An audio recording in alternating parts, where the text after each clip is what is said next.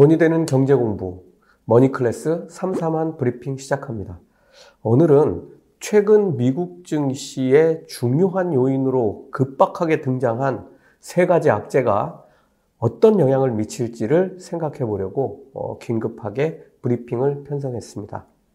어, 첫 번째 악재는 미국 국채 금리의 폭등입니다. 어, 제가 지금 촬영하는 시간이 한국 시간으로는 오전 11시 10분을 넘었습니다.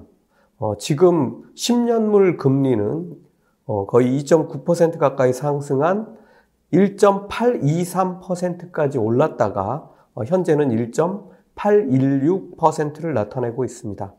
어, 지난 11일 브리핑에서 말씀드렸던 전고점 1.77%를 넘어 1.808%를 찍었다. 어, 이렇게 말씀을 드렸었는데요. 어, 이날은 장중에 나스닥 지수를 비롯한 3대 지수의 폭락을 이끌었었습니다. 물론 장 후반에는 다시 10년물 금리가 안정화하면서 어, 소폭 하락하는 데 그쳤었습니다. 어, 그런데 지금은 당시 3대 지수를 폭락시켰던 최고점이었던 1.808을 한참 뛰어넘었습니다. 어, 2년물 금리도 5.07% 폭등한 1.0156%로 1%대 금리를 넘어섰습니다. 아마도 오늘 증시 및 이번 주 증시에 계속해서 금리가 악영향을 미칠 것으로 생각됩니다.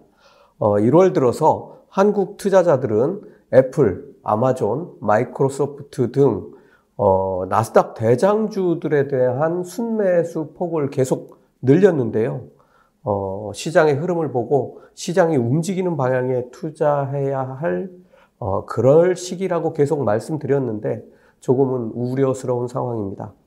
어, 미국 투자건, 한국 투자건 지금은 미국 국채 금리 움직임에 예의주시해야 할 것으로 생각합니다. 두 번째 악재는 기준금리 인상의 속도와 폭이 우리가 생각했던 것과는 완전히 달라질 수도 있다. 입니다. 어, 지금 시장은 올해 금리 인상이 세 번 정도 이루어질 것으로 예상했고 실제로 제롬 파월 의장도 청문회에서 그런 의도를 내비쳤습니다. 그런데 불과 일주일도 지나지 않아 분위기가 완전히 바뀌고 있습니다. 연준 내부에서는 올해 네 번 금리 인상을 해야 한다는 주장이 조금씩 나오더니 JP 모건 CEO인 제이미 다이몬이 올해 금리 인상을 6번 혹은 7번 할 수도 있다는 주장으로 확대되어 버렸습니다.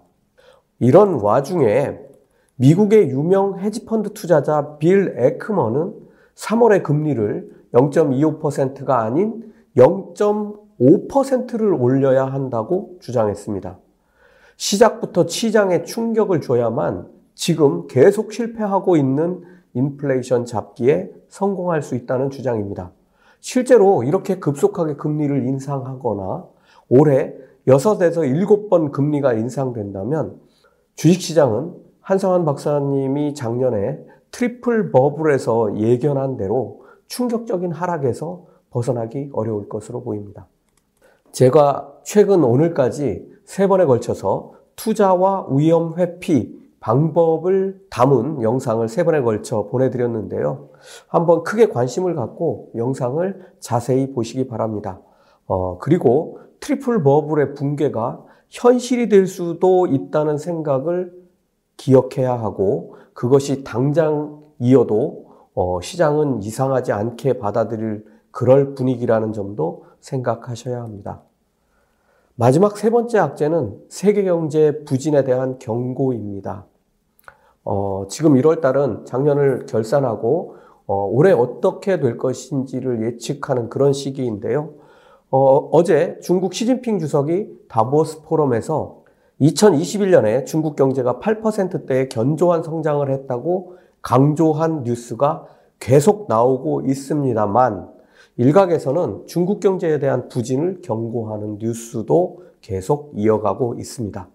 중국 경제 성장률은 연간 성장률만 놓고 보면 8.1%에 이르렀지만 분기별로 보면 1분기에 18.3% 성장해서 2분기에는 7.9%, 3분기에는 4.9%, 4분기에는 4%로 대폭 주저앉고 있습니다.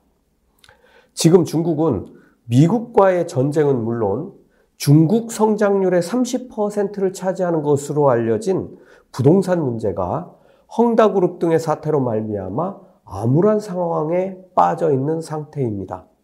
어, 중기적으로는 어, 중국의 출산율이 대폭 하락하면서 인구에 의한 성장 동력마저도 기대할 수 없는 상황으로 몰려가는 형국입니다.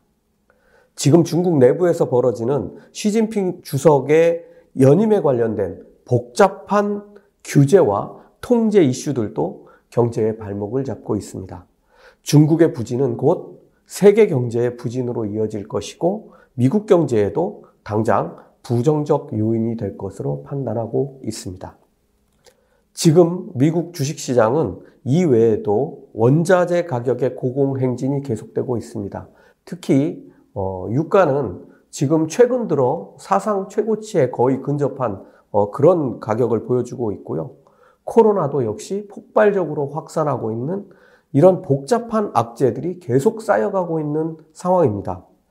한 가지 돌파할 수 있는 긍정적인 음, 그런 부분을 살펴본다면 어, 기업들의 실적이 하나 있습니다. 작년 미국 기업들의 실적이 좋았을 것으로 예상되는데 과연 실적이 이 모든 악재를 뚫고 시장의 버팀목이 되어줄지 궁금해집니다. 어, 문제라고 한다면 악재는 이제부터 막 폭발적으로 위력을 키워가고 있는 어, 시작 단계에 불과하지만 실적은 이미 지난 일이라는 점입니다. 머니클래스 삼삼한 브리핑 마칩니다.